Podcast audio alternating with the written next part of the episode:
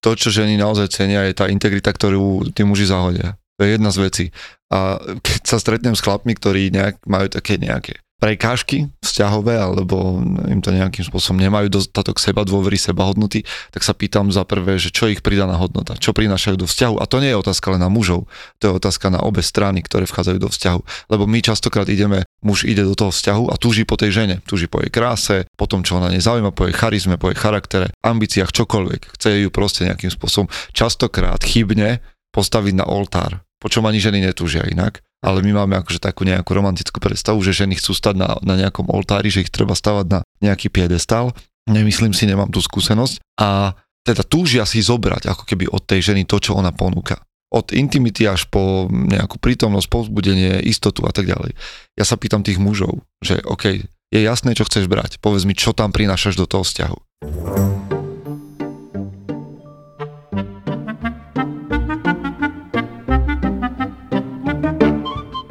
Peťo, nazdar, vitaj v mozgovej atletike. Čau, díky za pozvanie. Teda, ja keď som začínal s podcastovaním, pretože obaja máme podcasty, máš mužom.sk, hm. Vieš, ja vždy hovorím, že ja som si robil prieskum, že či je také niečo na Slovensku, lebo som si uvedomil, že keď počúvam podcasty, že to je všetko iba v angličtine, vieš, hm. akože o osobnom rozvoji, edukácii, o knihách, takéto veci. Tak som si robil prieskum a našiel som naozaj, že, že možno nejaké dva slovenské, jedno z toho bolo mužom SK, hm. to už robíš eh, 7 rokov tak. a máš teda aj blog, píšete tam akože tiež rôzne takéto edukačné články, ale chcel som sa ťa spýtať, že napriek tomu, že už to robíš tak dlho, čo si dnes alebo včera spravil diskomfortné? Je pre mňa diskomfort napríklad, a možno to bude veľmi zvláštne, ale ja som človek, ktorý aj vďaka tomu, že sa nejakým spôsobom snažím na sebe pracovať a že tvoríme nejakú komunitu pre mužov, tak sa možno, a teraz ne, to nechcem o sebe ja tvrdiť, ale občas sa mi dostane to, že, že majú ľudia pocit, že tlačím na pilu, že naozaj snažím hýbať, že trénujem, čítam knihy, vstávam skoro ráno a tak ďalej. A to je pre mňa už taká, že prirodzená vec, ale čo je pre mňa diskomfort je, že odpočívať. A pred nejakým časom som mal také, možno, že to preženiem, keď poviem, že ľahké zranenie kolena a vôbec akože myslieť na to, že teraz mám čas, kedy budem odpočívať, kedy nebudem tlačiť na pilu, je to naozaj pre mňa že diskomfortná vec. Že včera, keď som mal mať, že ja neviem, že ťažký tréning a moje ego kričalo potom, že musí, že to dáš, to urveš, tak som si hovoril, že, že nie, že, že nemusím, že môžem zvoliť nejakú takú ľahšiu cestu, ale fakt mi to žralo hlavu. No dobre, akože také, že regenerácia raz za týždeň alebo takéto veci, to u teba neexistuje? Jedna časť toho, čo robím, je, že trénerstvo a mal by som teda akože tak nejak po správnosti odpovedať, že jasné, že odpočinok 8 hodín spánku a tak ďalej, ale asi som na seba nejakej tvrdší, no, ako treba. Čiže nere, neregenerujem moc, aj keď by som mal, lebo to svojim klientom hovorím a tak ďalej, ale väčšinou ma žerú mrle niekde. Vieš, ja vždy hovorím, že uh, my sme zabudli, čo to vlastne je diskomfort, pretože mm. ľudia, keď sa vyvíjali, oni sa neustále vyvíjali v diskomforte a my máme tu komfort a túto komfortnú zónu posledných 50, maximálne 100 rokov, no to preháňam tých 100 rokov, povedzme 50 rokov a v takom komforte sme ešte nikdy v histórii nežili, vieš? A mňa vieš, čo zaujíma? Že aký to bude mať dopad, že aký to bude mať následky. Lebo jedna z vecí, ktorá mňa motivovala robiť podcast pre mužov, alebo aj ten celé to hnutie vytvoriť a, a, a písať do magazínov a tak ďalej, bolo práve to, jedna vec, že ja som mal 30 rokov, kedysi dávno, a vtedy som si hovoril, že OK, že, že čo ďalej, čo so mnou, že akože, aký tu mám význam a hej, nejaký, nejaký cieľ alebo dať životu nejaký smer, tak som začal nad tým premyšľať. A jedna z vecí, na ktorú som prišiel, pri tom, ako som počúval zahraničné podcasty, ako nejakú motiváciu a podobne, keď som začal vrtať v tom slovenskom a českom priestore, že 80%, to je taká vážna informácia, ju, sa ju snažím propagovať a tlačiť medzi ľudí, že viac ako 80% dokonaných samovrážd v Čechách a na Slovensku v tom našom priestore majú na svedomí, alebo jeho následkom sú teda umrtia mužov ako keby sme strácali význam napriek tomu, že máme všetok komfort, hej, že väčšina z nás má nadštandardné podmienky na život oproti hej, niečomu, tak môžeme to porovnať s nejakými krajinami tretieho sveta. A mňa to začalo vrtať hlavou, že napriek tomu, že žijeme v relatívne najpokojnejšej dobe, aj keď teraz OK, máme nejaké turbulencie, a nechcem to zľahčovať, ale žijeme v zásade v našom priestore v pokoji, máme dostatok, máme nadmieru, máme hojnosť, máme možnosti, tak napriek tomu ako keby sme sa nemali lepšie, alebo to nedávalo každému význam. Preto ma zaujíma, že čo s nami ten komfort urobí, lebo malo by to byť k lepšiemu. Otázka je, či je to tak. Ja premyšľam tak, že diskomfort súvisí s objavovaním, s chodením do nepríjemných situácií. Hmm. Vieš, že pre každého to je niečo iné, pre niekoho to je vypýtať si vyšší plat naozaj, akože páči sa mi nejaká baba, ísť za ňou a naozaj prihovoriť sa jej to mnoho mužov, ako pre nich to je niečo nepredstaviteľné. Mm-hmm. A opak diskomfortu mi príde taký stereotypný život a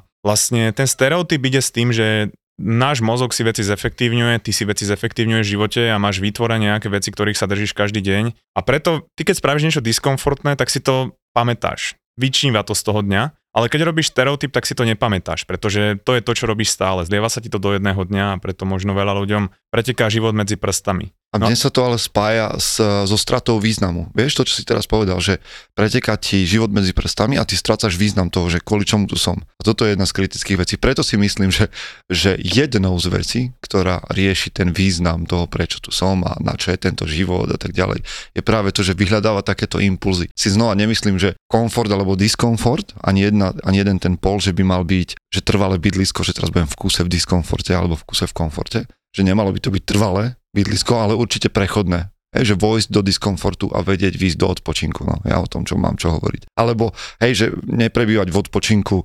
24-7, ale vedieť si nájsť takúto výzvu, ktorá je. A to môže byť čokoľvek pre každého niečo iné. Keď sa stretávam s mužmi, tak naozaj niektorí majú obrovské výzvy, obrovské hory pred sebou, že seknú s nejakou závislosťou od pornografie až po ťažké drogy. Alebo a pre niekoho to je len to, že ísť za šefom a povedať mu, že toto sú moje kvality a myslím si, že mám naviac. Možno za mňa problém je aj to, že ak sa pozrieme na ten stereotyp nejakého človeka, ktorý od malička bol vychovávaný v komforte a nepripomína sám sebe, že, že potrebuje ísť do toho diskomfortu, počas nášho vývoja nám bol ten diskomfort ako keby prirodzeným habitatom a podľa toho sme sa aj my vyvinuli. A keď ten pol úplne obrátime, tak eh, to prináša ďalšie problémy, hej.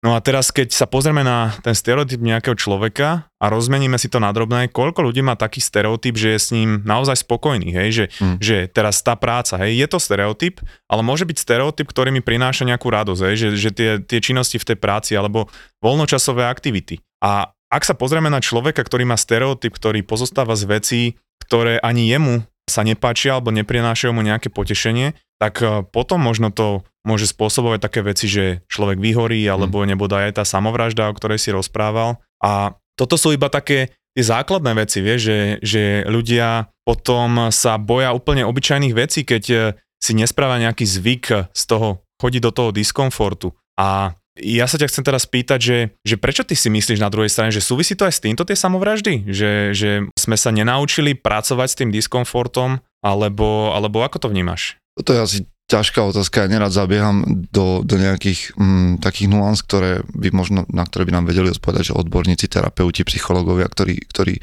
tým pracujú. Alebo, ale... alebo takto, že vieš, nemusia to byť iba samovraždy, ale keď sa pozrieme na uh, percento, aký pomer je mužov a žien vo väzení, tak uh-huh. väčšina je mužov, hej? Uh-huh. Alebo ktorí trpia depresiami, väčšina je mužov, hej? Že ako keby bol tam nejaký problém s formuláciou tých emócií alebo, alebo s takým niečím. Jedna vec, ako myslím si, že to je zbierka takých záležitostí. Ja som kedysi, tiež je to už nejaká doba, bol dobrovoľníkom pri práci s bezdomovcami a takisto som tam stretával drvivú väčšinu mužov na ulici. Čo je, ja, hej, nevolajme teda po nejakej rovnosti v tomto, aby sme nastavili kvóty. Nie je to hlúpo, že poviem, že teda, čo je dobré, že teda tam nie je viac žien ako mužov, ale práve tam stretávaš tých chlapov a vidíš to, že ako keby teda nemajú žiadnu víziu v živote, a veľmi často uh, im chýba alebo chýbala vo výchove uh, nejaká úloha alebo vzor nejakého muža, nejaká starostlivosť. Alebo, alebo žili v rodine, ktorá bola nejak generačne postihnutá alkoholom a teda ak mali nejakého otca, strika alebo kohokoľvek vo svojej blízkosti, tak aj práve tak, v takomto nejakom vzťahu, ktorý bol postihnutý nejakou závislosťou alebo nejakou tyraniou alebo niečím podobným.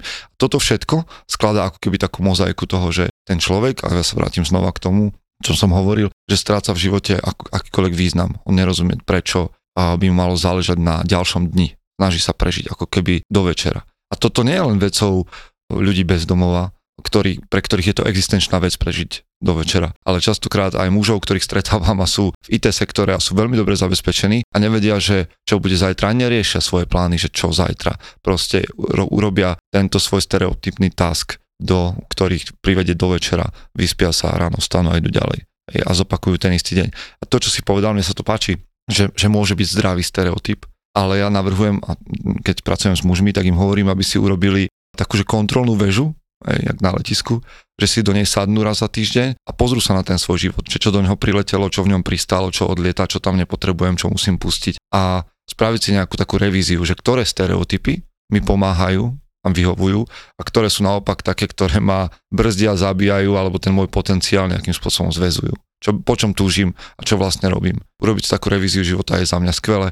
Mne sa páči, čo hovoríš v podcastoch, že náš mozog je ako keby sa vyvinul do veci, ktoré nám už nehrozia. Že, že proste žijeme v niečom, že mozog nám vysiela signály k tomu, že je tu nejaké nebezpečenstvo a to nebezpečenstvo už tak nehrozí. Áno, ja, ja ešte keď sme sa bavili o tom diskomforte a to je perfektný príklad toho, že jedna z vecí, čo ja hovorím, je, že robiť si kalendár diskomfortu. To znamená, že každý deň mať jednu vec, kedy som vystúpil zo svojho stereotypu a ona robí ten život zaujímavejším, mm. hej? Tá, tá, tá diskomfortná vec, hej? A teraz, že keď sa ohliadnem za minulým rokom, že či mám každý deň vec, ktorú by som mohol do toho, do toho kalendára dať. Ak je odpoveď nie, tak e, ten život ide rýchlejšie, lebo iba pre porovnanie, ja som bol rok v Kanade uh-huh. a, a ten rok bol rok plný diskomfortu. A tam bolo toho diskomfortu viac, než ako keby som bol schopný uniesť, že tie večery som naozaj bol iba taký, že ani som sa nechcel s nikým baviť, iba sa zavrieť a oddychovať. Ale na druhej strane, mne ten rok prišiel, keď sa teraz spätne na to pozerám,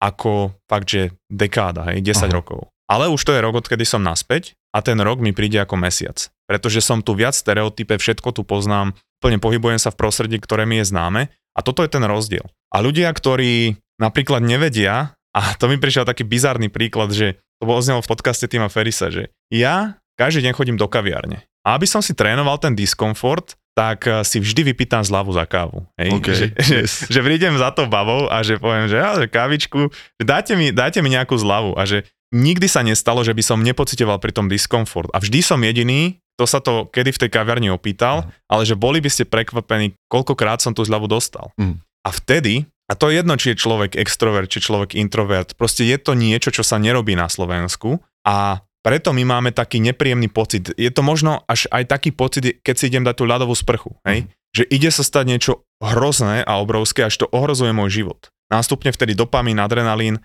a to je ten príklad, že ja si idem iba vypýtať zľavu za kávu, ale môj mozog si myslí, že som v ohrození života. Áno. Ja idem do studenej vody, ktorá viem, že mi prinesie niečo dobré, ale môj mozog si myslí, že je to ohrozenie života. To teda dámskej časti, ktoré ťa počúva, tvojho publika, teda poviem, že oni možno netušia, že my máme takéto pocity, keď ich máme osloviť. Že proste, že môj mozog mi vysiela signál, že som v ohrození života. Že oni majú pocit, že sa ide diať nejaká triviálna vec, ale ja bojujem. No, tomu som sa chcel dostať, že ja pozbudzujem mužov k tomu, aby s týmto nastavením, ktoré máme, aby mu hľadali nové využitie.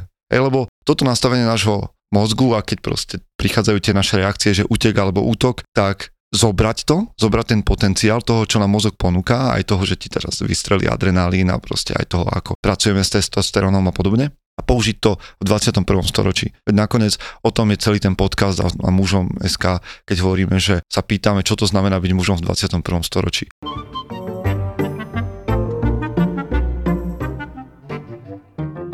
Ja som si pred pár rokmi hovoril, že koľko bolo kedysi revolučných inovácií v oblasti mobilov a že za posledné roky to je nejaké úplne mŕtve, žiadna novinka, ktorá by mi vyrazila dých, niečo extrémne, revolučné. No a potom prišiel Samsung a urobil skladací a ohybný telefón Z Flip. No pozor, ten teraz vychádza v novej verzii Galaxy Z Flip 4, má lepší výkon, lepšiu batériu a najmodernejšiu kameru Flexcam pre každý uhol pohľadu a pre nižšie hmotnosti. Z Galaxy Z Flip 4 ti nebude telefón trčať z vrecka a nikdy ti nevypadne, napriek tomu, že má 6,7 palcovú obrazovku, pretože keď je zložený, tak ho vieš uložiť kdekoľvek a zároveň kontrolovať notifikácie a robiť selfie prednou kamerou. Tiež na ňom môžeš aj multitaskovať na rozdelené obrazovke alebo robiť stabilné fotky a videá, pretože Galaxy Z Flip 4 môžeš položiť kdekoľvek. Takže pozri, pri využívaní funkcií Galaxy Z Flip 4 ťa limituje len tvoja fantázia.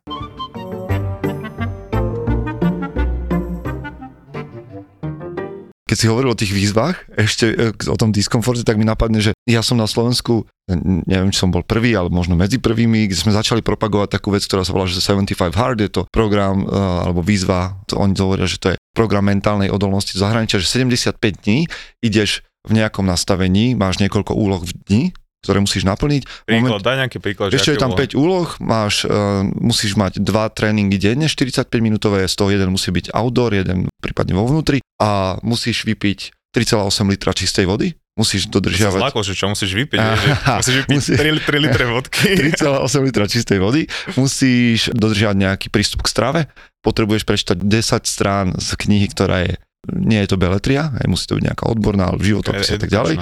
A robíš si tam, tuším, že fotku progresu a tak ďalej.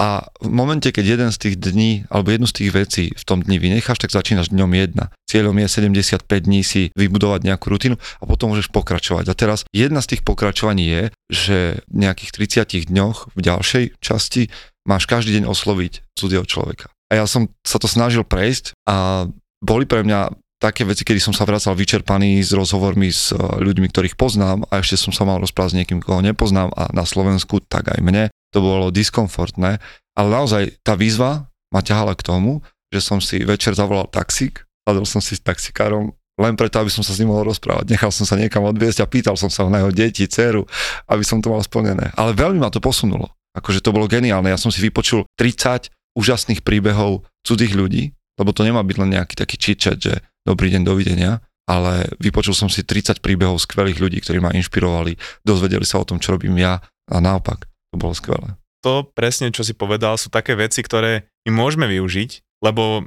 na porovnanie, hej, ja, ja som veľa času trávil aj v Amerike, aj v Kanade a tam to nie je vôbec žiadny problém. Mm. Tam ťa zastaví človek na ulici a povie ti, že máš nádherné tenisky, aj keď sú to obyčajné Nike, ktoré má každý druhý človek a dáte normálne sa do diskusie, viete sa hodinku tam porozprávať s úplne nejakým človekom, ktorého som nikdy nevidel, hej. Tu na Slovensku, keby niekoho oslovím na ulici, no tak ako záleží na kontexte, ale väčšinou to je tak, že ten človek si povie, že prosím ťa, že čo ty o tom ja chceš? No, no presne, čo, že čo chceš?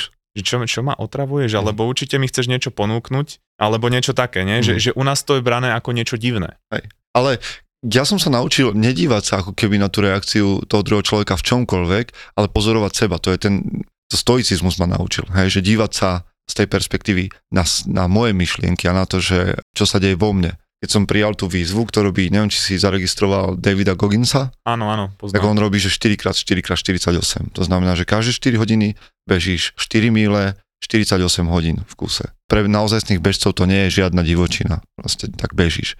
Len to, že to robíš 48 hodín v kuse, že ideš o polnoci, o 4 ráno a tak ďalej čo mňa zaujíma, a nielen pri tom behu, čo som zažíval, ale aj pri tom, keď sa stretnem s ľuďmi, čo sa deje vo mne, čo to vo mne objaví. A tá, tá, ten diskomfort mi dáva zrazu možnosť sa pozrieť na seba z úplne iného, sa výjdu démoni, vyjde strach, možno sa ukáže málo sebavedomia, alebo ego začne pracovať. A to je na tomto zaujímavé. Lebo to, ako bude reagovať moje okolie, všetky tie okolnosti ja neovplyvním keď sa budem pozerať na tie všetky okolnosti, čo sa mi môže stať, tak ostanem zamrznutý. Ale keď sa dívam na seba v diskomforte, objavujem veľmi zaujímavé veci. Každý má tie hranice diskomfortu niekde inde a to, a to, čo si povedal ty, že napríklad u nás je problém prihovoriť sa niekomu cudziemu. A ty si povedal veľmi dobrú vec, že tak som išiel do taxíku. No ale prečo to tam bolo ľahšie? Pretože my máme v hlave to, že s taxikárom je prirodzenejšie sa rozprávať. Mm-hmm. Že, že to je také ako prirodzenejšie prostredie. Tak čo ja hovorím je, že, že dobre, že ak máš problém osloviť babu, ak máš problém osloviť potenciálneho partnera, hej, aj, aj pre ženy to platí samozrejme,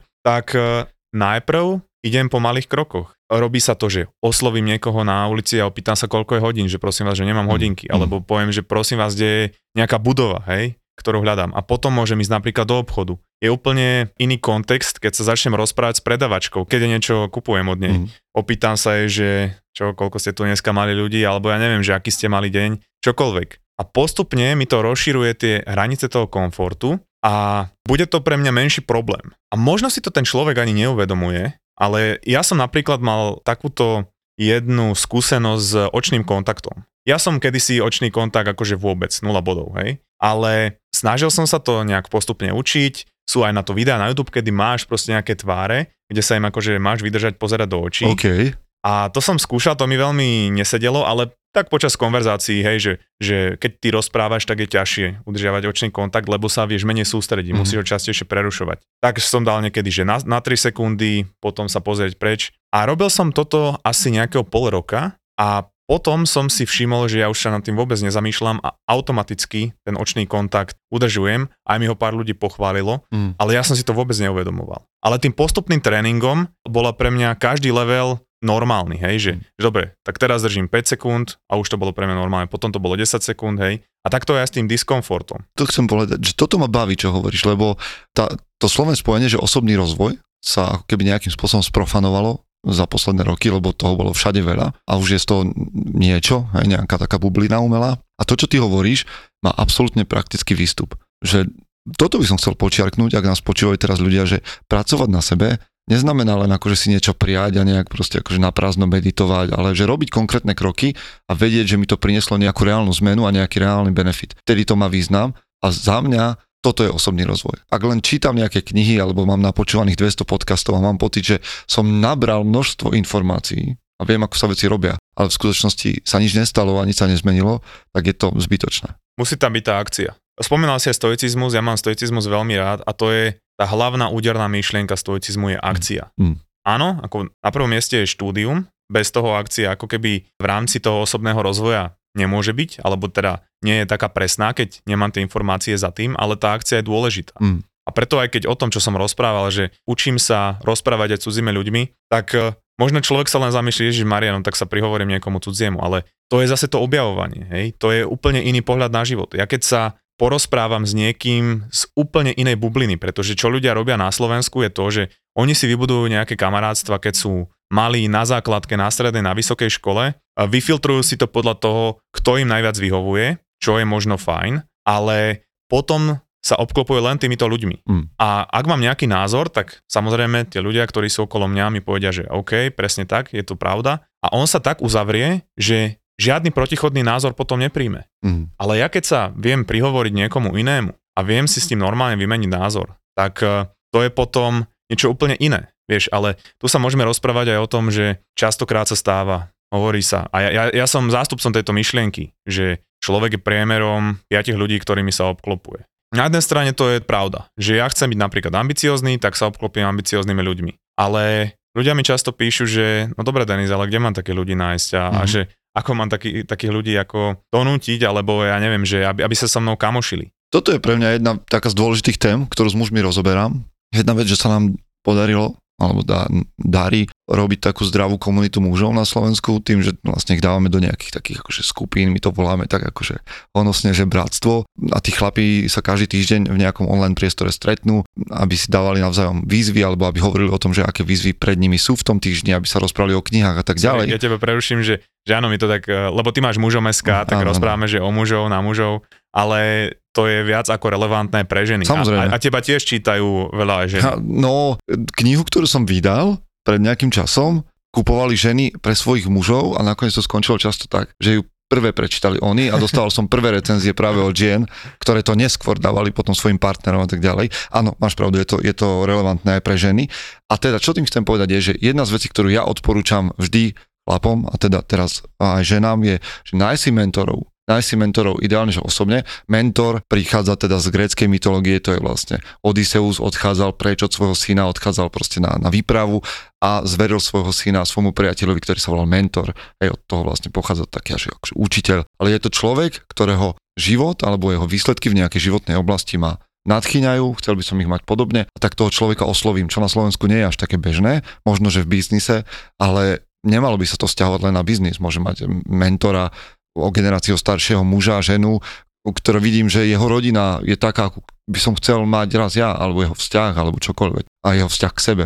Tak oslovím toho človeka a toto nám chýba niekedy taká tá odvaha osloviť človeka, ktorého možno obdivujem alebo nejakého jeho vlastnosti, aby mi pomohol s mojimi životnými otázkami a mentoroval ma. To je jedna vec. Ale aj obklopiť sa ľuďmi, ktorí sú úspešní, robia veci tak, ako by som ich chcel jedného dňa robiť ja, je kľúčové buď to môžeš robiť, vieš, máš Instagram a otázka je, že koho tam sleduješ. Že sú to ľudia, ktorí majú nejaké že reálne výsledky v živote, alebo sú to nejaké akože také, že herci, ktorí sa tvária, že, že niečo robia. A to, už to je, ako si tvoríš svoje prostredie. A nehovorím, že to je len tak. Ja mám, koncipujem si veci v živote tak, aby ma obklopovali ľudia, ktorých mám rád. Na druhej strane vždy mám rád, ja to volám, že mať takú šťuku v rybníku že tam, kde je taký klídeček, tak pustiť vždy nejakú šťuku, ktorá to rozvíri, človeka alebo ľudí s opačnými názormi. A takto sledujem a mám aj priateľov a priateľky, ľudí, ktorí sa na svet pozerajú inak a mňa to veľmi obohacuje. To znamená, mám gro ľudí, ktorí sú so mnou, sú v mojom kruhu, inšpirujú ma a vždy do toho kruhu sa snažím vpustiť nejakých ľudí, ktorí to tam vyrušia a spýtajú sa ma dobré otázky. Pri tomto ma napadá taká jedna myšlienka, že my keď eh, chceme byť obklopení nejakými ľuďmi, tak eh, musíme sa nejako správať, aby nás tie ľudia prijali. Uh-huh. A to isté platí aj o spoločnosti, to isté platí o každom mieste, na ktoré chodíme. Hej. Teraz príklad, idem do obchodu, tak viem, že keď prídem do obchodu a chcem nejakú vec, tak si ju zoberiem, prídem k pokladni, zaplatím za ňu, odídem a to je priateľné spoločnosťou. Uh-huh. Hej. Pred, ja neviem, tisíc rokmi mal človek tú mapu úplne nejakú inú, hej. Keby videl proste miesto, kde je nahromadené jedlo, tak by tam proste vtrhol, všetko zožral, kým mu to zožere niekto iný a proste zavolal by tam celú svoju rodinu, že poďte sa nažrať, no to by bolo nepriateľné. Hmm. A táto mapa, podľa ktorej sa my orientujeme, sa skladá v prvom rade z toho, čo my sme videli u rodičov, hej. Ako môj otec e, sa bavil s čašníkom, čašničkou, ako interaguje so svojimi kamošmi a toto nám hovorí, že OK, ako ja mám sa správať k okoliu, ako ja mám s nimi interagovať a to je taký ten základ. Ale potom to vytvárajú aj moji kamoši, hej, to, kým sa obklopujem, akí sú oni sebavedomí a to potom sa premieta aj do môjho mm. sebavedomia. Ale najdôležitejšou informáciou pre už povedzme vyzretého človeka je, aké informácie ja dávam do svojho mozgu, pretože mm. ten mozog má obmedzenú kapacitu a tie informácie vždy slúžia na to, aby mi tú mapu vymodelovali v mozgu. Čiže ja teraz hovorím príklad, že správy. Správy sú výber z toho najnegatívnejšieho a tých najväčších senzácií, čo sa vo svete stane. Keby bolo 100 vecí, ktoré sa stanú a 99 z nich je pozitívnych a jedna negatívna, tak v správach bude tá negatívna. Mm. A tým, že má ten mozog obmedzenú kapacitu a ja si ho naplním negatívnymi vecami, negatívnymi ľuďmi a negatívnymi interakciami, tak tá mapa bude potom postavená na týchto negatívnych veciach. A na základe toho sa potom budem orientovať aj vo svete. Ja potom budem nachádzať negativitu aj tam, kde nie je ja vyhrám športke peniaze a poviem, že no tak teraz budú všetci od mňa pýtať peniaze, musím to zdaniť, hej, a poviem samé negatívne veci. A toto je niečo, čo si ľudia neuvedomujú. Mm. Oni si myslia, že to nemá žiadnu daň. Negatívni kamoši nemajú žiadnu daň, negatívne správy nemajú žiadnu daň, negatívne zamestnanie nemá žiadnu daň. Ja som študoval politológiu a to znamenalo v tej dobe mať prečítanú všetku dennú tlač. My sme písali písomky e, z dennej tlače. Čiže ja som bol v kuse namočený v tom, kto kde čo povedal, kde je aký konflikt ozbrojený a tak ďalej. Dnes a ja o sebe nemôžem povedať, že som politolog, lebo to by som všetkých skutočných politologov akože hanil e, kolegov, ale dnes sa snažím médiá nesledovať. Nie preto, že by som teraz išiel nejaké konšpiračné veci a tak ďalej, ale len preto, že, to, že považujem, že to, čo je najdôležitejšie, sa ku mne dostane tak či tak. A na druhej strane radšej dám priestor Markovi Aureliovi, ktorého myšlienky sú 2000 rokov preskúmané a zostali hej, ako relevantné. A moje rozhodnutie je teda sítiť sa vecami, ktoré sú potvrdené históriou a stále mi majú čo priniesť ako benefit. A nielen mne, ale viem, že keď ja to príjmem tú informáciu, tak aj svojmu okoliu môžem tým prospieť. Vždy sa snažím pýtať potom, že dobre, ak teda príjmem informácie na nejakém rodinnom session, na nejaké oslave, a začnú tam debaty o tom, kto čo povedal, kto čo kedy spravil, začnú odkrývať nejako, že nejaké ohovárania a podobne. Premýšľam, že ak ja príjmem túto informáciu a dám ju ďalej, tak bude to na užitok tým ľuďom, alebo hej, a, a to je si to pre mňa, aby som nejakým spôsobom delil to, že čo chcem do seba prijať a čo dávam ďalej. Spôsobí to rast mne a spôsobí to rast aj ľuďom okolo mňa. A tým nechcem povedať len, že teraz musíme všetci sedieť nad knihami a hlbať v knižniciach a, a pozerať, ja neviem, len nejaké akože dokumentárne filmy, ale znova, je, je čas aj pre zábavu, a je čas pre relax, ale aj relax a zábavu si vyberám takým spôsobom, aby som vedel, že mi bude na užitok a že ma naozaj pobaví a že bude na užitok aj tým, ktorí sú okolo mňa. Ja som to spomínal v jednej epizóde, že na informácie by bolo dobre sa pozerať tak, že akú majú životnosť. Mm. Hej, to znamená, že a tiež som tam spomínal napríklad Marka Aurelia, alebo respektíve stoicizmus už má viac ako 2700 rokov, alebo 2800, neviem presne. A je to teda overené časom, hej? Ale informácia, keď teraz príde, že čo spravili naši politici, alebo že náš generálny prokurátor by mohol byť skorumpovaný, tak to má životnosť možno 2-3 dní a to nie je informácia, ktorá ma niekam nasmeruje. To je informácia, ktorá mi vytvorí nejaký negatívny obraz o mieste, v ktorom žijem. A ja viem, že množstvo ľudí rádo počúva politiku a je to úplne v poriadku sa o to a zaujímať. nechcel by som, aby sme vyzneli, že, že navrhujeme na to rezignovať. Naopak, ja vyzývam ľudí, aby boli občiansky aktívni. Ale potrebujem vedieť, že čo je ešte užitočné a ktoré akcie v, tom občian, v tej občianskej spoločnosti a v tom, aké informácie prijímam, sú ešte užitočné a čo je len niečo, čo otravuje moju myseľ.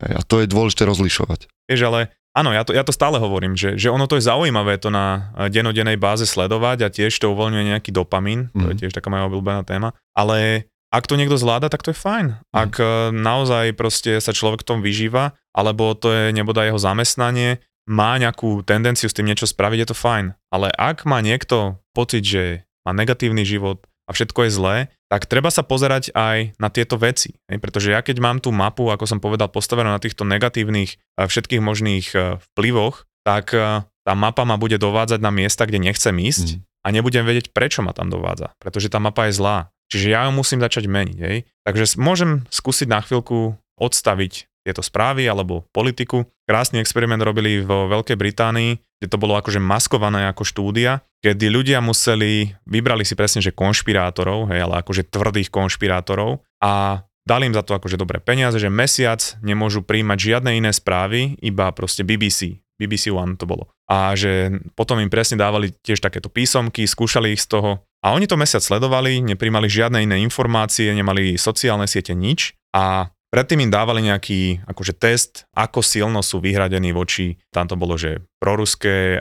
protiruské a tieto konšpiračné veci a predtým boli úplní konšpirátori a už iba po mesiaci sledovania proste mm. BBC sa razantne zmenil ich pohľad na svet, v ktorom žijú. Čiže to, aké informácie my do seba príjmame, to mení pohľad na svet, v ktorom my žijeme, čo je je podľa mňa... Zaujímavé, zaujímavé v tomto bola pre mňa, a nielen pre mňa, ale dostal som spätnú väzbu od viacerých ľudí, kniha Moc faktov, alebo v češtine to išlo ako faktomluva. A to je kniha, ktorá sa zaoberá presne týmto, že máme o mnoho negatívnejší pocit zo sveta, aká je skutočnosť, aká je realita. Keď sa tam pýtali ľudí v našom priestore, v tej euroamerickej kultúre, na krajiny tretieho sveta, rozvojové, že my máme vždy nejakú takú predstavu o tom, že Afrika je vlastne jedna veľká džungla a, a po prípade nejaké púšte a ne, ne, netušiac o tom, že sú tam obrovské mesta a moderné a tak ďalej. A proste ukazovali tým ľuďom, že tá skutočnosť tohto sveta aj o tom, ako napredujeme, kdekoľvek po svete, je o mnoho lepšia, ako máme my predstavu z médií, alebo odkiaľ inakadiaľ. Je to tak a za mňa, keby som si to nemyslel, tak o tom nespravím možno asi tri epizódy. Mm. Ja sa snažím šíriť ten narratív, že pretože vieš, ja to aj z okolia počúvam, že toto je už svet, do ktorého sa neoplatí priviesť deti. To je inak divoká myšlienka toto. No. no.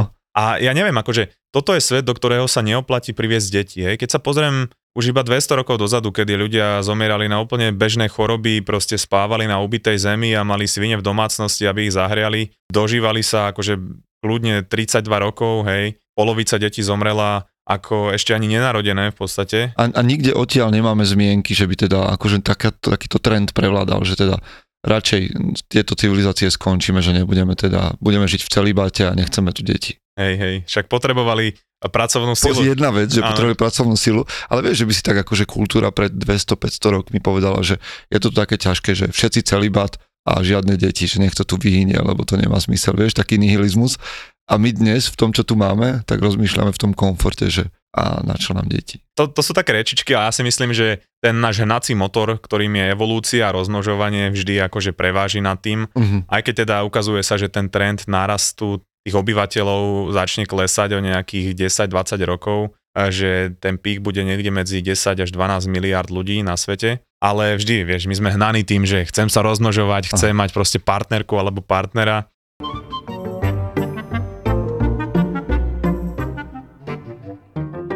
Viac ako 800 ľudí sa zapojilo do našej letnej výzvy Atletické leto, kde sme ich odmeňovali rôznymi produktami. Viac ako 800 ľudí sa zapojilo do našej letnej výzvy Atletické leto, kde sme ťa motivovali behať, bicyklovať, plávať, jednoducho mať naozaj atletické leto. A to znamená, že pravdepodobne máš nejaký vzťah k športu, veď predsa len si mozgový atlét. No ako vieš, tak jedným z partnerov tej výzvy bol aj náš partia Collagen Drink, o ktorých som viackrát hovoril. No a oni dali do súťaže klbovú výživu, ktorú odporúčam každému aktívnemu človeku a chcem ti inak odporučiť aj ostatné produkty Collagen Drinku. Majú napríklad lipozomálne vitamíny a kyselinu hyaluronovú, to znamená, že sa vstrebávajú 20 až 100 krát lepšie ako obyčajné vitamíny a majú kopu kvalitných kolagénov a všetky produkty s potrebnými certifikátmi. No a že si to ty, tak môžeš použiť aj môj kód letná výzva 5, kde dostaneš 5 eur zľavu. Samozrejme všetko bude v popise epizódy.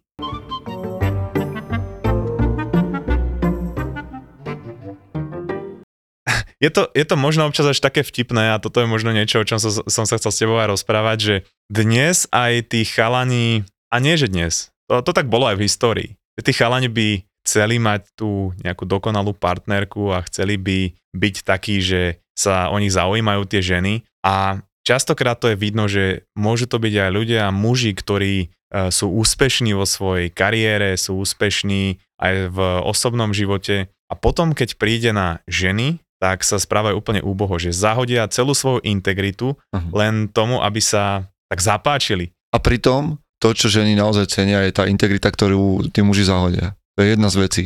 A keď sa stretnem s chlapmi, ktorí nejak, majú také nejaké prekážky vzťahové, alebo im to nejakým spôsobom nemajú dostatok seba dôvery, seba hodnoty, tak sa pýtam za prvé, že čo ich pridaná hodnota, čo prinášajú do vzťahu. A to nie je otázka len na mužov, to je otázka na obe strany, ktoré vchádzajú do vzťahu. Lebo my častokrát ideme, muž ide do toho vzťahu a túži po tej žene, túži po jej kráse, po tom, čo ona nezaujíma, po jej charizme, po jej charaktere, ambíciách, čokoľvek. Chce ju proste nejakým spôsobom častokrát chybne postaviť na oltár, po čom ani ženy netúžia inak ale my máme akože takú nejakú romantickú predstavu, že ženy chcú stať na, na nejakom oltári, že ich treba stavať na nejaký piedestal. Nemyslím si, nemám tú skúsenosť. A teda túžia si zobrať ako keby od tej ženy to, čo ona ponúka. Od intimity až po nejakú prítomnosť, povzbudenie, istotu a tak ďalej. Ja sa pýtam tých mužov, že OK, je jasné, čo chceš brať. Povedz mi, čo tam prinášaš do toho vzťahu. Čo je to, čo tá žena uh, získa tým, že ty jej vstúpiš do života. Lebo dnes sú ženy emancipované. Oni v zásade dokážu existovať sami v mnohých oblastiach. Mužov. Nepotrebujú na mnoho oblastí života mužov na to, aby sme sa postarali. Čiže prečo prichádzaš jej narušiť te, tieto kruhy a čo tam prinášaš do tých kruhov? Čo bude tá pridaná hodnota? A tam už sa chlapi musia zamyslieť a častokrát do 30 ani netušia, že mali na sebe pracovať. Ja už hovorím do 30 automaticky, lebo mám pocit, že sme niekde posunutí, ale keby som sa pýtal, že to obdobie dospievania, čo si robil? aby si bol kvalitným mužom, ktorý prináša hodnotu do vzťahu, do rodiny, do práce, kdekoľvek. Lebo môže byť, že mi povieš, že do svojej 20 si vlastne a to, čo si dokázal, bolo, že si nahral najvyššie skore vo Fortnite zo všetkých tvojich kamošov, čo je super skvelé pravdepodobne, ale... To všetky ženy zaujíma áno, inak, to, to, to je zaujímavý fakt, že 100% žien, e, s ktorými sa stretneš vo svete, zaujíma, aké máš skore vo Fortnite a čím vyššie, tak tým viacej žien sa bude o teba zaujímať. A teraz sme sa možno dotkli ega mnohých mužov, ktorí majú obrovské skore vo Fortnite. Sorry chlapi, nehral som to, neviem, akú veľkú námahu ste museli vyvinúť na toto všetko a určite si ja za tým o, o mnoho hodín driny, ale prekvapenie, dámy sa vás na to na rande nebudú pýtať. A ak náhodou ste našli takú, ktorá sa to opýta, tak teda veľa šťastia a asi k sebe patríte, ale... Možno to vie, možno to vie sebavedom odprezentovať, vieš, no. že, že mne kamoš z Kanady hovoril, že má, mal kamoša, ktorý mal brutálnu charizmu uh-huh. a že na rande normálne prišiel a povedal, že ja mám doma brutálnu zbierku Digimonov. A tá baba, že čo? A on o tom začal rozprávať okay. s takým zápalom, že tá baba proste povedala, že ale ja to musím vidieť. A že on ju takto dotiahol domov. No, páči, to... že teraz už nie je zbierka motýlov, ale Digimonov. Pokémonov, Digimonov, hej. no dobre, to je super. A to možno môže fungovať, ak to vieš použiť, ako nejaký háčik na prvom rande. Ale povedz mi, aká hodnota z toho bude pre tú ženu o mesiac, o dva, o tri. možno, že predáš tú zbierku Digimonov, keď sa donúti a potom budete môcť spolu na dovolenku, alebo ja neviem. Ale že čo je tá hodnota, ktorú prinášaš? Lebo za mňa tých prvých 20 rokov života je na to, aby si sa pripravoval že prichádza nejaký, nejaká tvrdá realita, kedy ťa rodičia pustia z domu snať a ty budeš musieť s niečím prísť. Tak čo si robil tých 18-20 rokov? Bude to pre teba prekvapenie a dvihneš telefón a voláš máme, že ako sa zapína rúra? Alebo kde sa platí inkaso? Alebo... Vieš a toto, o čom rozprávaš, a to ne, neplatí len pri vzťahoch, ale to je dynamika, ktorú ľudia nechápu aj pri bežných uh, situáciách v biznise, alebo aj keď od niekoho niečo chcem, hej, povedzme, že chcem niečo od môjho šéfa, chcem niečo od nejakej firmy, idem na pohovor, chcem niečo od môjho kamoša a prídem za ním a ja mu poviem, čo chcem. Lenže tomu kamošovi to je viac menej jedno, čo ja chcem. Jasne. Ale, ale ja keď mu poviem, že počúvaj, e, ja ti viem ponúknuť toto a mohli by sme spolu spolupracovať a ty mi zase vieš dať toto. Hej? Ja mu Mhm. ukážem, že čo ja ti viem dať za to, že ty mne pomôžeš, alebo rozprávam tým jeho jazykom. A o tom hovoria Dale Carnegie vo svojej knihe, že, že ryby majú rady červíky. Ja ale milujem jahody so šlahačkou. Ale napriek tomu, keď idem chytať ryby, tak dám na ten háčik červíka a nie jahodu so šlahačkou. A to isté to je aj pri tom, ak od niekoho niečo chcem. Ten človek tiež niečo chce a ak rozprávam jeho jazykom, tak zvyšujem tým šancu, že to dostanem. A to isté platí aj pri ženách. Ja keď prídem za ženou a poviem jej, že, že vieš čo, ja chcem brutálnu ženu, ktorá bude robiť toto, toto, toto a ona potom zostane taká, že no dobré, ja teraz je čo, akože z toho dostanem, Aha. vieš. Ale toto je jedna z vecí. Ja mám veľmi rád mytológiu, lebo ju nachádzam v rozprávkach a v príbehoch a tak ďalej a podľa mňa sú tam také akože archetypálne záležitosti, ktoré sa prenášajú na, na túto dobu a myslím si, že vedieť toto, vedieť ako interag- interagovať s ľuďmi okolo seba, či s opačným pohľavím, alebo so šefom, alebo s mužmi, alebo sám so sebou, je vec toho, ako vyrastáme. A my, mnohí z nás, neviem, koho sa to týka každého, ale sme vyrastli v rozprávke o šipkovej ruženke. Že vlastne sme žili v dobe, kedy nás 18 rokov rodičia chránili, aby sme sa, nedaj Bože, nestretli s nejakým zlom, alebo s niečím nepríjemným, s niečím negatívnym. A tak ako šipková ruženka v štádiu dospelosti, zrazu narazíš na zlo, pichneš sa a upadneš do kómy. A tak ako ona. Tam je to nejaký spánok, nejaká hibernácia. V realite, v tom prenose je to, že sme paralizovaní. Zrazu máš niečo vyjednať alebo niečo ponúknuť a ty zostaneš úplne stuhnutý, nevieš, čo máš robiť, lebo ťa paralizuje stred s realitou. A, a toto, ak nás počúvajú, že starší ľudia, ktorí vychovajú svoje deti, tak naučte sa proste nechať mladých ľudí narážať na, na negatívne veci, na problémy, na sklamania, na zlyhania, lebo toto je tá škola toho diskomfortu, ktorá ťa potom naučí pohybovať sa vo vzťahoch, pohybovať sa v práci, pohybovať sa vo vzťahu k svojej sebahodnote, ale na toto všetko potrebujeme prekážky, hej, to je to holidayové, že prekážka je cesta.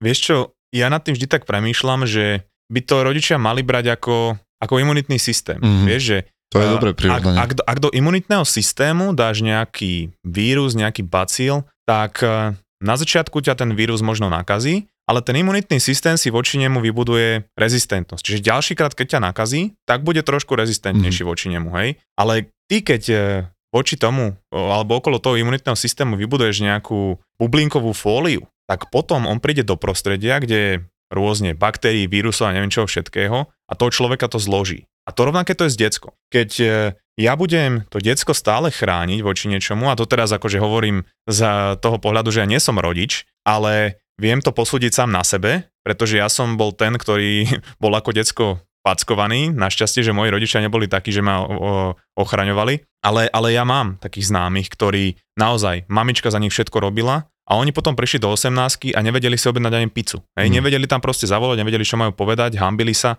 A to je presne to, že čím ja viac to decko ochraňujem, tak tým krehkejší človek sa z neho stane potom v dospelosti. Mm. A tým bude mať väčší problém sa sám o seba postarať alebo ísť do sveta. Pretože je to taká krutá realita, že vlastne rodič by mal pripravovať to decko na to, aby mohlo v 18 žiť svoj vlastný život. Nie na to, aby bolo čo najdlhšie u ňoho. Mm. My inak hovoríme o tom, a ja často aj v knihe som o tom písal, že je, je škoda, že sme na Slovensku opustili, stratili, možno celkom nevynašli nejaké prechodové rituály pre mužov, pre ženy, aby sme si uvedomili, že keď sa končí ten detský vek a začína sa vek dospelosti a potom to tak nejak tápeme, hľadáme, že, že kedy sa to vlastne začína a nakoniec ťa život sám dokope k tomu, že, že teda musíš sa nejak nastaviť, ale nemáme takúto informáciu, ako majú mnohé kultúry alebo kmeňové mm, hej, nejaké civilizácie, kde, kde, kde ešte kmene sú, že by mali informáciu, že tak odteraz sa z teba stáva muž asi pravoplatným členom spoločnosti alebo si žena a máš práva a povinnosti a tak ďalej. Toto je také nejasné medzi nami a myslím si, že by sa to malo diať. Na druhej strane aby to nevyznelo nejak, že teda kto nebol vychovaný takto, ako sme teraz my dvaja nastavili, čo, čo my už môžeme nastavovať, tak e, aby si nezúfali ľudia, lebo nikdy nie je neskoro. Akože začať na sebe pracovať môžeš tak v 40 ako v 20 ako v 15 rokoch. Aj tak je to proces, ktorý trvá do konca života ideálne, že na sebe robíš. Čiže za mňa to znamená, že nemusíš ísť v šlapajach tých, ktorí išli pred tebou, že sa dá vybočiť a za druhé, že nikdy nie je neskoro začať. Samozrejme, nehodíš sa hneď medzi žraloky, keď sa chceš naučiť plávať proste niekde, ale začneš postupne a pomaly. Takisto keď vôjdeš do gymu, tak sa nepostavíš rovno k 200 kg činke, ale začneš pomaly. Čiže aj to, že niekto sa možno nájde v tom, že tak chlapi, ja som na tom tak nejak, ako hovoríte, že, že nemám nejakú istotu v živote a nemám nejaký význam a, a neviem celkom chodiť vo vzťahoch, tak to je to, čo si ty povedal niekde na začiatku, že začať pomaly postupne, hej, dávať si malé ciele, nastaviť si nejakú víziu pred sebou a ísť krok po kroku, obklopiť sa ľuďmi, ktorí uh, ma v tom budú inšpirovať, ma budú motivovať hej, a hlavne akcia, hej, urobiť nejaký krok, lebo... Ešte mňa skôr mrzí to, lebo ty si povedal, že nemáme nejaký taký rituál, že z chlapca sa stáva muž. Mm-hmm. Vieš, to je individuálne. Ten muž sa môže stať z niekoho v 15, lebo dostane ťahu zodpovednosti a z niekoho sa môže stať muž v 22. Mm-hmm. Uh, skôr mi tam chýba proces, ktorý by ho na to naviedol. A to je pre mňa to vzdelávanie. Ja som síce teraz tu za týmto mikrofónom a robím to pre podcast Mozgová atletika, ale nemôžem povedať, že taký, aký ja mám vzťah k vzdelávaniu, alebo aký máš ty vzťah k vzdelávaniu, má každý jeden človek, ktorým sa aj obklopujem. Mm. A tam potom ostáva tá otázka, že, že prečo? Presne, to som sa ťa chcel spýtať, prečo to tak máš? Kde, kde bol rozdiel? Kde je rozdiel medzi tebou? Sa teraz dostávam, vieš, do tej druhej strany podcastu, že ja sa pýtam ľudí, že kde teda ten rozdiel medzi ľuďmi, ktorí túžia po vzdelaní a potom posúvať sa a pracovať na sebe a medzi tými, ktorí, ktorí to nechcú robiť. Vieš, ako ja mám to šťastie, že človek, ktorý toto počúva momentálne, je ten, ktorý sa vzdeláva. Čiže mm. my sa teraz neprihovárame tomu človeku, ktorý to počúva, ale to ti hovorím, ja si myslím, že, že to je náhoda. Že som zažil také veci v živote, ktoré ma naviedli na túto cestu a potrebuješ. Ja som síce mohol na jednej strane skončiť, aj to tam určitú dobu smerovalo, do som pil, hej, akože mm. od nejakých 15 do 25, čiže relatívne ešte pred e, dvomi, tromi rokmi. Ale potom som si našiel túto zodpovednosť, ako podcast a Kanada ma naučili nepiť. To viem mm. povedať ako veľmi úprimne, že to, že, že som dal do prostred svojho života to, že chcem odovzdávať tie veci, ktoré mne prídu zaujímavé z toho, čo sa učím a že robím tento podcast, tak to ma donútilo e, vzdať sa možno tých vecí, ktoré mi v tom bránili. To znamená alkohol, znamená stretávať sa s nejakými toxickými ľuďmi, odstrihnúť ich, ale na druhej strane tam bola aj nejaká taká potreba ukázať, že hej, tu som a to je možno zase niečo z detstva, kedy chcem sa prepájať s ľuďmi, chcem im niečo odovzdávať, vieš, a to je na jednej strane náhoda, je to taký mix aj vlastností, vieš. Ale ty si mi teraz hodil jedno slovo, ktoré mi tam úplne zasvietilo a to je to slovo je, aby som ťa trošku povedol do toho sveta maskulinity, ktorá tu funguje, alebo tých hnutí, tak každý funguje ako keby na, je tu viacej takýchto hnutí, alebo ľudí, ktorí sa venujú mužom a každý máme taký svoj narratív. Hej, niekto to robí na základe EZO, niekto to robí na, na nejakom inom podklade. Ja sa snažím s mojimi priateľmi ísť formou charakteru, disciplíny, práce na sebe, aj fyzickej práce, aj mentálnej, duševnej, spirituálnej, povedzme, tak ako to každý vníma, ale to slovičko zodpovednosť pre mňa je jedna z kľúčových vecí, že ako keby vždy vidím, že sa muži, ženy posúvajú v živote, začínajú sa vzdelávať vtedy, keď príjmu to, že musia prevziať absolútnu zodpovednosť za svoj život. Zodpovednosť. Toto je pre mňa kľúčové. Mňa do toho voviedol vlastne niekto, koho ja považujem za svojho virtuálneho mentora, to je Joko Willing. Na Slovensku od neho vyšla kniha Extrémne vlastníctvo a teraz myslím, že vyšla ďalšia nejaká, nie, som si istý, ale on hovorí, alebo vyťahuje to také staroveké, že disciplína sa rovná sloboda. A to je teda zodpovednosť za svoj vlastný život. On, on je veľký človek, pretože Joko, on je bývalý Navy Seal, nie? Áno, veliteľ Seal. Áno. A on rozpráva o tých veciach z psychológie, paradoxne, to sú veci, o ktorých neskôr rozprával Jordan Peterson, mm. ale Joko bez akéhokoľvek v podstate diplomu, bez akéhokoľvek štúdia. Proste, proste chlap z, z, z takej zemitej praxe armády, ktorý proste povie, že, že veci sú tak, ako sú, musíš za nich zobrať zodpovednosť a ísť ďalej. Hej. Možno, že tomu chýba nejaký akademický titul, povedzme, ale je to, je to zo života. A keď si hovoril o tom pití, tak veľakrát sa stretnem s mužmi a neviem, či to je tak pri ženách, ale lebo my robíme ešte jeden profil neobyčajná, tam ja sa žien pýtam, že čo to znamená ženskosť a žiť a tak ďalej, ale veľa mužov ako keby musí klesnúť na dno, alebo sa dotknúť nejakého takého svojho osobného dna, aby sa odtiaľ odrazili. Nie každý to tak má, ale výdam často, že muži prevezmú zodpovednosť za svoj život vtedy, keď majú v partnerstve papier na stole zrazu rozvodový alebo že im krachuje firma, alebo niečo. A vtedy ako keby sa spamätali a majú sa odkiaľ odraziť a začnú na sebe pracovať. Nie každý, nie všetci, a mávam občas takú skúsenosť, kiež by to nebolo tak často, že sa zobudíme skôr a prevezmeme zodpovednosť za svoj život skôr. Inak zaujímavé, lebo vieš, premyšľam nad tým, že muž si musí siahnuť na svoje dno, aby možno sa dal na tú cestu toho vzdelávania a vieš, z toho by vychádzalo, že, že väčšinou alebo respektíve, čo to potom spúšťa u ženy, lebo to je úplne iný svet, vieš. Muži sa musia, musia snažiť o ženy a to je to, ako funguje testosterón a estrogen. Testosterón slúži na to vyhľadávať partnera mm. a estrogen slúži na to prijímať sexuálneho partnera. Čiže preto vlastne muži sú tí, ktorí majú ten drive a ženy sú tie, ktoré si v podstate vyberajú. Muži sú a muži dopadajú podľa mňa častokrát tak zl- horšie alebo zle, pretože sú o, aj vďaka hormónom náchylnejší k risku. Hej. A, za, a preto aj častokrát zlyhávame o mnoho viac a padáme a skončíme na ulici a v závislostiach a tak ďalej, pretože hej, sme nejak prednastavení a znova ja generalizujem teraz. Hej, nie každý to tak má a nie je to 100% mužoch a ženách, máme tam nejaké presahy, ale teda, že, že riskujeme a dopadneme častokrát zle a ženy vyhľadávajú častejšie bezpečie a istotu. Hej. A preto hej, sa im nedeje to čo, to, čo nám a zodpovednosť preberajú z iného dôvodu ako my. Hej, my preberáme zodpovednosť, pretože to už nejak inak nejde hej, a že inak hej, nastane nejaký sebadeštrukčný systém v nás a ženy pretože potrebujú mať nejaké zázemie, v ktorom fungujú a preberú zodpovednosť. A často sa to stáva aj vo vzťahoch, kde muž je pasívny, tak žena vlastne sa naučí vrtať, omietať, e, vybavovať e, všetky veci, ktoré štandardne čakala od svojho partnera, ale ten ostal pasívny, tak žena v rámci zachovania nejakého bezpečia a istoty preberie zodpovednosť. Vieš, že tam sa potom vymení tá energia mm-hmm. ženská a mužská a v normálnom prípade, možno keď to nefunguje, hej, tak by prišlo k rozvodu, povedzme, alebo, alebo k rozchodu.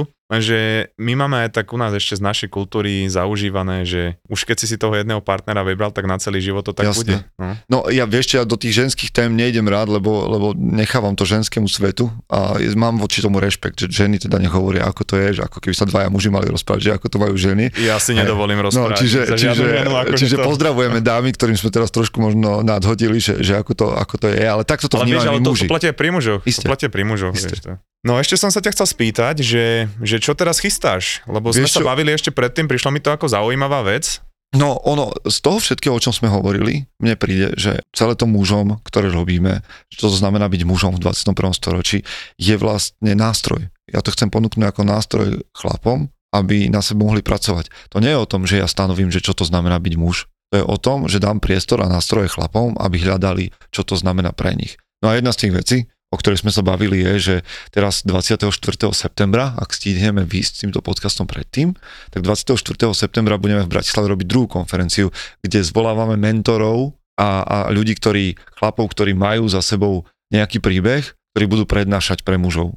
Je to konferencia, ktorá bude v hoteli Hilton a 24.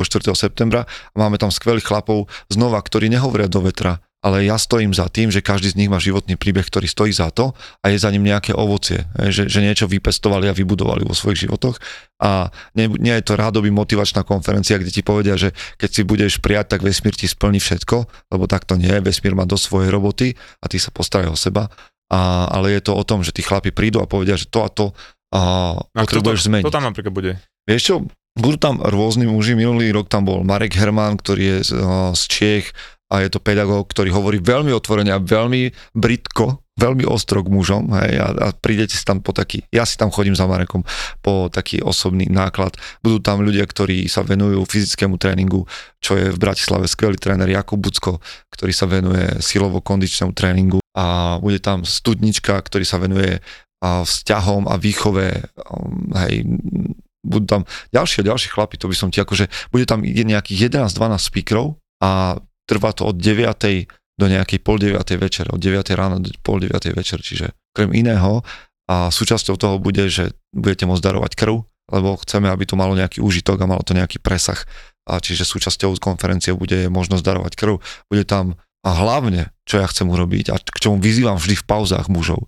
Lebo jedna vec je dívať sa na pódium Hej, ako tam Vlado Moravčík bude hovoriť o bojovníkoch a o tom, aká bola jeho cesta bojovníka. Bude tam chlap, ktorý tancoval po celej Európe a bude hovoriť, že kde sú emócie v živote muža, akým tam majú priestor.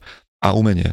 Ale to je jedna vec, dívať sa na niekoho na pódiu, ale ja chcem, aby tí muži sa spájali, sieťovali, rozprávali, získavali nové kontakty, nestali v kúte, lebo to je zmena. Hej, obklopiť sa mužmi, hej, obklopiť sa hmm. chlapmi, ktorí rozmýšľajú nejakým podobným spôsobom. A je to aj pre ženy teda, hej? A keď prídu dámy, no tak tam, tam budú, akože nepošleme ich preč pravdepodobne, ale chceme to, aby to bola konferencia pre mužov. Večer je niečo, čo voláme, že Agora Talk Show, mm. a budeme hovoriť tento rok so Zuzkou Smatanovou a budeme sa rozprávať práve v tom večernom programe od 7. do nejakej pol 9. aj o tom, že aké sú mužsko-ženské svety, kde sa prelínajú, kde je to absolútne to isté a potom kde je to to drobné, čo nás delí, ale je dôležité. Mm-hmm. Dobre, super, tak hodíme odkaz určite do popisu epizódy. A Veťo, ja ti ďakujem, bola to brutálna debata, ja som si to užil, veľa myšlienok. bolo to super, teraz to budem spracovať zase 2-3 dní, že čo sme to všetko povedali. Ešte raz díky a zase sa niekedy počujeme, čaves. Majte sa, ahojte, vďaka.